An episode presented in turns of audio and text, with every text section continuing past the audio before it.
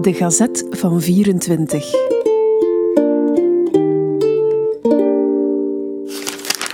Donderdag, 31 januari 1924. Woensdagavond behaalde het Russisch Groot Orkest der Balalaikas en Domras, onder leiding van Dr. Eugène Sverkov, een volledig succes in de Minaarschouwburg.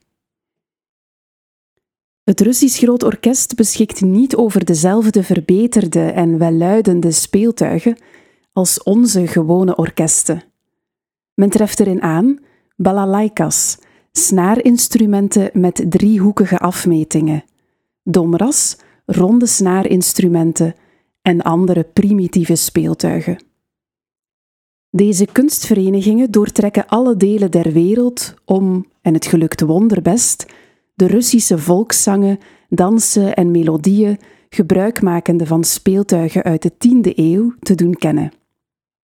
In een eerste deel voerde het orkest enkele mooie brokken uit, waaronder Spaanse dans van Granados en in het woud, door Polianka gevolgd, het meest effect maakte. Het tweede deel was aan de zang toegewijd. Als solisten traden Viktor Viktorov, tenor, en Jan Venetsky, bas, op in volkszang en de zeelieden.